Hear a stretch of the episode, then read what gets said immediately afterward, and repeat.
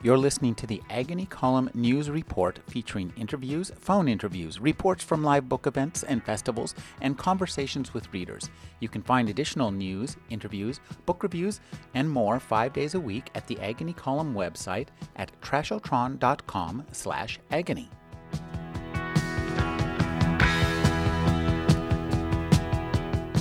Lou Anders is the editor in chief of Pyr Books. It's an imprint of Prometheus. Thank you for joining me, Lou.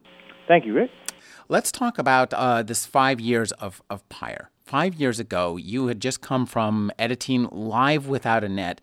Take us back to who you were at that point in time. You're a guy who had, you know, some some good editing credits, um, uh, and how you got this gig at, over at Prometheus. Well, I had done Live Without a Net, and I believe the sequel, Future Shocks, was also out from Rocket. That was either out or coming out. Mm-hmm. And uh, I had edited freelance a couple issues of a, apparently, as we now know, doomed revival of Argosy magazine. Oh wow, I and, remember uh, those. Those were beautiful too. I, thank ah, you. Now I, I remember. Very proud of the work that was done. not, not, not. I have some um, creative differences with the with the publisher. Mm-hmm. But I'm very proud of the work that was done in the magazines. I think they are beautiful. I just got asked to sign those last week at Mid South Con. I haven't thought about them or talked about them in years, and someone brought me two to sign. And I, I you know, it's the first time I've cracked the cover on them in God five years, and they really were beautiful. They were beautiful books. Um, so I was doing that, and a colleague I had I, I began in 2000 in online publishing in a now defunct company called Bookface.com. Mm-hmm. I remember Bookface. Right, right, right. Yeah. So a colleague from Bookface uh, wrote me and said that they'd seen a job opening at a company called Prometheus who wanted to create a science fiction line, and we're looking for someone to run it. And I, at the time, I had no interest, and I had I had printed out the email and thrown it away. And my wife um, said, "You crazy? You ought to apply for that." And I said, well, I'm really not that interested, and I'm not sure if I can do it. And she said, well, you know, apply anyway. At least see what people think, you know, of you. They'll tell you what you can and can't do. So I applied. Uh, the then marketing director John Kurtz flew down. We talked. Then they brought me up to Amherst to meet the then head Paul Kurtz. Paul has since uh, retired, and John is now running it. But at the time, Paul was still in charge we talked, and the day I agreed to do it. And uh, when we started out, we were looking at being most, you know, almost exclusively science fiction, mm-hmm. predominantly hardcover, mm-hmm. and we were looking at doing like just eight books in a year. Mm-hmm. And then John, who was running the market department, came in and said, "No, I need at least 16 books a year, and some of them need to be paperback." So already the job ramped up. I was thinking, I remember foolishly when I took the job, thinking, "Oh, eight books a year, I could do that it only take about a third of my day. um, and so I, I was when we when we started, we were really modeling ourselves on a specialty small press like something like Golden Gryphon. Mm-hmm, mm-hmm. Uh, in fact, I think I sent them copies of uh, Golden Gryphon's first Jeff Ford short story collection. Said, mm. you know, this is a good-looking book. Let's let's aim to be like this. Um, things ramped up immediately from the beginning. I remember we went in to talk to either Barnes and Noble or Borders. I can't remember which one. And they said, "No, no, no. Your positioning isn't Golden Gryphon. Your positioning is Bantam. Mm-hmm. That's that's that's where you're you're trying to position yourself. And you know these hardcovers need to be paperbacks, etc.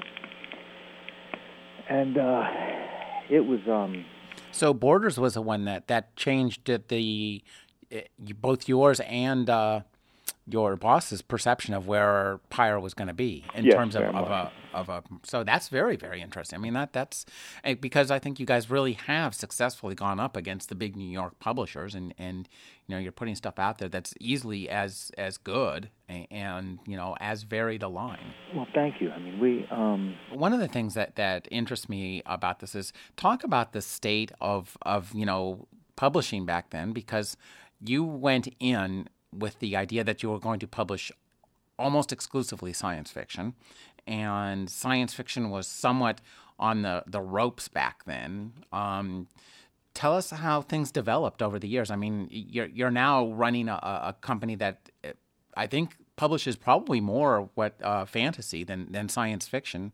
How did that evolution happen, and how fast did it have to happen? You know, we we um, some of this has to do with the market, and some of this has to do with who we were as a company. Which Mhm. is that the parent company is Prometheus Books, and they are the publishers of um, a lot of skeptical books, a lot of uh, scientific texts. They were long-term friends with Carl Sagan Mhm, and mhm. Isaac Asimov and Arthur C. Clarke. And their idea of what science fiction was was a very traditional idea, and they didn't. You know, when we when we started, we debated for a while about whether or not to have a, a, a philosophy behind the line, you know, Mhm. or, or or to specialize in a subgenre. Mhm. You know, we were told early on that there are only two publishers that have a consistent branding and a, and a loyal following. That's Baen and DAW. Uh. Baen because it not exclusively but predominantly publishes a certain kind of military science fiction, Mhm. and DAW because it publishes a certain type of commercial fantasy. Mhm. And that those lists have readers who will just read everything they publish, but that that's impossible for someone like Tor to achieve just because they cast too broad a net. Mhm. Mhm. You know, and I mean, readers don't readers traditionally don't look at logos; they just look at the author and the cover. Right. You know, uh, one of the things that's always never ceases to amaze me is once I've gotten involved in this industry, going back to my library and pulling things down and going, "Oh my God, that was so and so," you know, and finding out that all uh, the people I have been friends with now are have always been my friends my whole life. I mean, going Mhm. right back to discovering that it was Bill Willingham who drew interior illustrations on one of the original Dungeons and Dragons manuals. Really. Yes. And so, you know, I have, I have tons of art books that Paper Tiger put out, and I'm friends with Paul Barnett. that used to work with him for years, and I see he edited them. And, you know, my life is continually a revelation finding out that the people in my life have always been in my life in one form or fashion. I decided, and we even debated about having a, a, series look the Mhm. way that, like, uh, does with their Masterwork series Mhm. Mhm. and we decided that we would cast a broader net than that. That we didn't want to restrict ourselves to a certain philosophy or to a certain image or a certain subgenre. And quite uh, presumptuously of us, we would make the perhaps we would make the the through line simply be quality. Mhm. That whether we publish science fiction or fantasy or slipstream or whatever, that what we publish would be written in a higher order. Mhm. And I remember it was early on when Norman Spinrad gave us a review where he reviewed several of our titles and said that um, Pirates Publishing pitched down the middle science fiction and some fantasy of the same stripe, but it's written of a higher order. It's written of higher quality than what's out there. Mm-hmm. You know, Spinrad has a new novel coming out, a- Mhm. a new old novel, as it were. Interesting that you that you would mention him. From Tor, right? Uh, yeah. Yeah. So, and we started getting that kind of feedback. We heard from a distributor who said our books were the um, consistently high quality. They're, the- they're the most consistent level of quality of any publisher. hmm Uh, we heard, you know, from one of the chains that our books had the consistently highest level of cover art of any publisher. Oh yes. Um, And uh, so we started getting this feedback that we really were achieving that brand. And we started getting, hearing from readers who were saying, buy everything that Pyr does. hmm And in about our second or third year, uh, I remember Borders uh, saying, "You guys have a brand now. There are people who buy everything you do, and the branding is quality." Um, we get that from critics. We get that from readers. We get that from from the chains. We get that from individual bookstores. Now, uh, we have changed what we publish predominantly for a number of reasons. hmm Um, one, Prometheus itself has been moving over the last 10 years more and more into a general interest publisher. hmm Uh, you know, they've still had um, some, they won the New York Times bestseller list with one of their atheist books, uh, God, the Failed Hypothesis. But they published a, you know, they published a book on chocolate two years ago. hmm They published a book called Funny Ladies about all the women cartoonists in the New Yorker. And so they've really gotten much more comfortable as a general interest publisher. And now that they've seen what we are, there's less concern that, you know, if I publish a book on magic, that that's going to reflect poorly on them. Um, I On the overall people- line, right? Right. Right. Right. I right. think people can tell the difference between reality and fantasy. At least some people can. Maybe I can't. and, uh, and and also, as I said, Paul Kurtz has stepped away, and his son John Kurtz is now running the imprint. I mean, running the the company. And um, and then on top of that, we just you know we got out there, and the market reality is, fantasy outsells science fiction. Mm-hmm, mm-hmm. And I and and part of the reason too, part of the reason I didn't do fantasy for a long time, is I wasn't being offered any fantasy I liked. Mm-hmm. Uh, we had done some things that were fantasy-ish, like we did we did Charlie Coleman Finlay's first novel, The Prodigal Troll, Mm-hmm. which is fantasy, but it's fantasy and, and Edgar Rice Burroughs pastiche. Mm-hmm. You know, it's a guy raised by trolls instead of Tarzan, raised by apes. Mm-hmm. We hadn't done, and we'd done some Michael Moorcock, which is fantasy, but Moorcock is his own subgenre. Mm-hmm. Sure. And uh, and every fantasy novel I was getting was just really, really, really uninteresting to me. And I I read Greg Keyes' The Briar King at the first part of this decade, and thought it was one of the best books I've ever read. mm-hmm. I have not been able to finish that series because I've never had a, you know, I've been employed as a, an editor ever since I read that, and I haven't been able to find the time to read outside my list to read three whole books. But it was marvelous, and so every fantasy manuscript I got submitted to me, I would say, do I like it more or less than Greg Keyes' The Briar King? Mm-hmm. And if the answer is less, I don't buy it.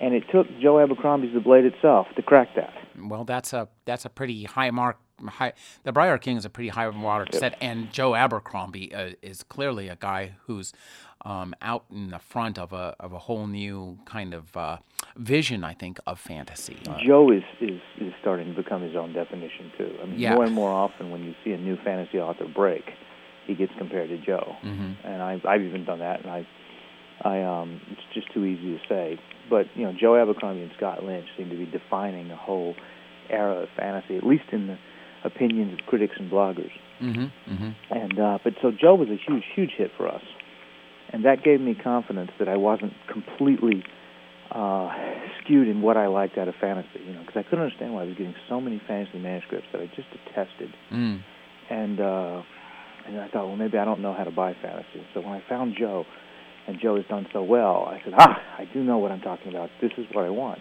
Right, right. And so then we really opened the door, and we took on Tom Lloyd, and we took on James Barclay, and we took on James Enge, and you know now we've got the Adrian Tchaikovskys and Sam Sykes coming out, and we're starting to get the same kind of buzz on the the British edition of Tomb of the Under, Tomb of the Undergates is starting to get the same sort of buzz that Joe had when Blade first broke in Gollancz. So hmm everybody's excited about him, and The other thing I think that's interesting too is that science fiction is is making something of a comeback under the guise of steampunk. Um, that it's getting you know traction in the popular uh, fiction world, and uh, and you guys have, have been there with that too, and I think we'll be there more. I mean, I, I'm thinking of uh, uh, Paul Cornell um, and uh, oh uh, Chris Roberson. Well, it it you know it depends on your definition of science fiction, and I and I want to say too that where I, where I was is so it was a combination of not wanting to offend the parent company hmm and uh, not really liking a lot was being offered, Mhm. and then both internal and external changes moving us into fantasy. Now, I know a lot of people would say steampunk is fantasy; it's not science fiction. Mm. Um, and that's and- that's a fair. and if we're going to be pure quill, the science fiction we've had the most success with are people like Ian McDonald and Paul McAuley, where they're, you know, um, what you would call the award caliber science fiction. Oh yeah, yeah. And I think that there is a bit of a market constriction in science fiction right now. I think that it's very hard to be a debut author in science fiction writing mid-list science fiction. I think there's always room at the top, you know. Mhm. Uh, the John Scalzi's and, and Charlie Stross's are fine, but to break in in science fiction right now, as somebody writing, you know, uh, I've got a novel that takes place in 2050. Mhm. That's a very hard sell Mm. um, the golden age of science fiction is 14, right? And Mm. I think that the audience of young males that read science fiction now get their science fiction fix from playing Halo. hmm Yeah, interesting point. Yeah, or Yeah. watching uh, Battlestar Galactica or Caprica or something exactly. else. And yeah. what's you know what's what's fueling the genre right now is all the urban fantasy, which is actually an influx of romance readers Mhm. who've come via paranormal romance and urban fantasy. Um, so steampunk, if we count that as science fiction, then yes, there's a boom. if you count it as fantasy, then no. Um, I think I count it as science fiction. It's alternate history, Uh-huh. and and and also steampunk is becoming, it's evolving outside of its Victorian roots, and it's becoming just a spice like anything else that you can add. So you know, uh, what is it? Cherie Priest Bone Is set in the American Northwest, right? hmm and um, We've got a Weird West coming out from Mike Resnick. Uh, Mike uh, George Mann's Ghost of Manhattan is set in 1920s New York, where you have coal-powered taxicabs. Um, I, you know, I'm, I'm looking at something else right now, which is also set in New York, rather than the Victorian England. Uh, you know, there's a lot of about which I cannot say more. Um, you know, so I think that steampunk is becoming well, and of course we've talked before, you and I, about the Adrian Tchaikovsky books, which are classic fantasy epic books. Mm-hmm. Only the bad guys have tanks that walk on spider legs. Uh, you know, steampunk is becoming.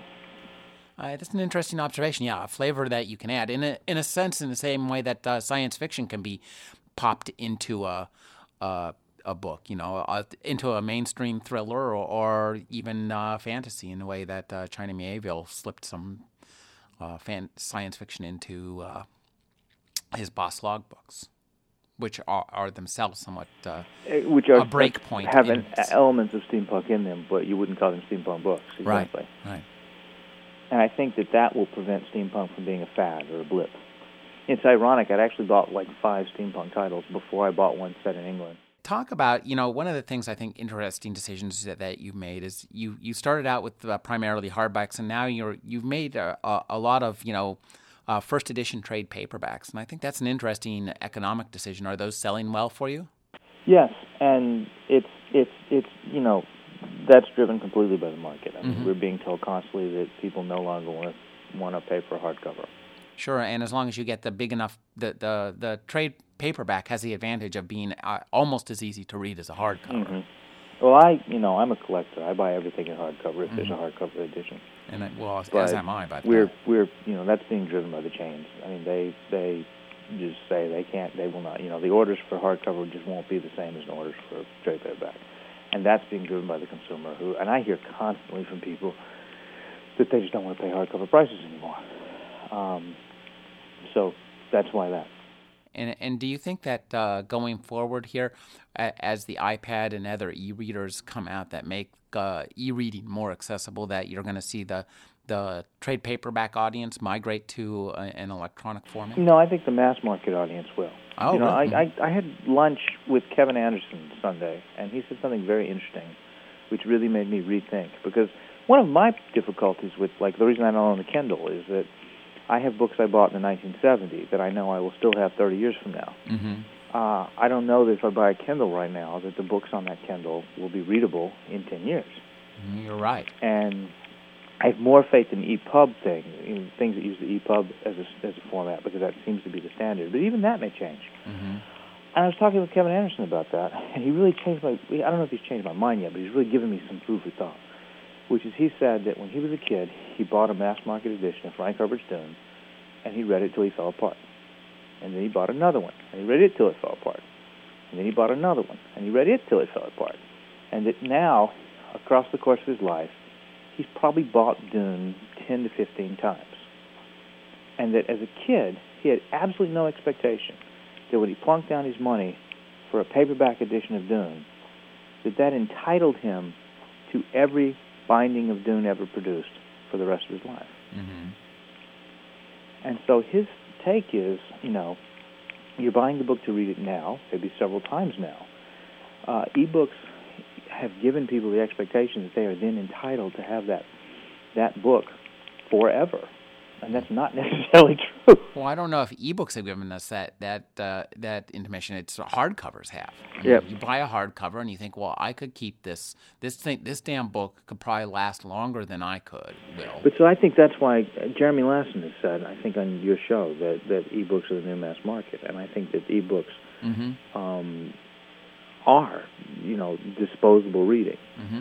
I think it's Amazon that's going to start playing with bundles is Amazon or Barnes and Noble they've announced they're looking at that.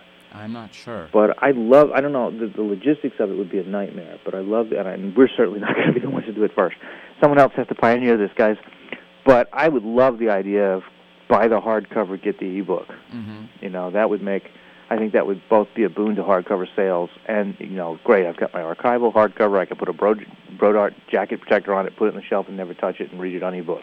Mm-hmm. Yeah, yeah, and then I can take then I can take my iPad with me uh, Exactly. to on my trip to Europe and, So you- and not have to lug around ten hardcovers. So are, are you in line to get one? Uh, yeah, actually, I, I placed my order. I, I think the first day they came out, but I'm getting the the uh, Cadillac one. I well, in theory, and so that ain't it's not going to arrive till late April, if then. Would be I think I'd be surprised if it arrived before. May. Yeah, I'm I'm probably going to be the second generation guy, but I'm my father. Uh, this is how you know ebooks here. My 71 year old dad bought a Nook, took it back because he, he was unsatisfied with it. Not that he didn't like reading online. He, he loves it. He already reads on his phone. He already reads on his iPhone. Thought the Nook wasn't where it needed to be. Took it back. Asked me constantly when the second generation Nook is coming out, and is thinking about getting an iPad. Mhm. So, you know, he's ebooks are here. Ebooks are here. You heard it first from our. You heard it today from Lou Anders. I've been speaking with Lou Anders. He's the editor of Pyr Books. Thank you for joining me, Lou. Thanks, Rick.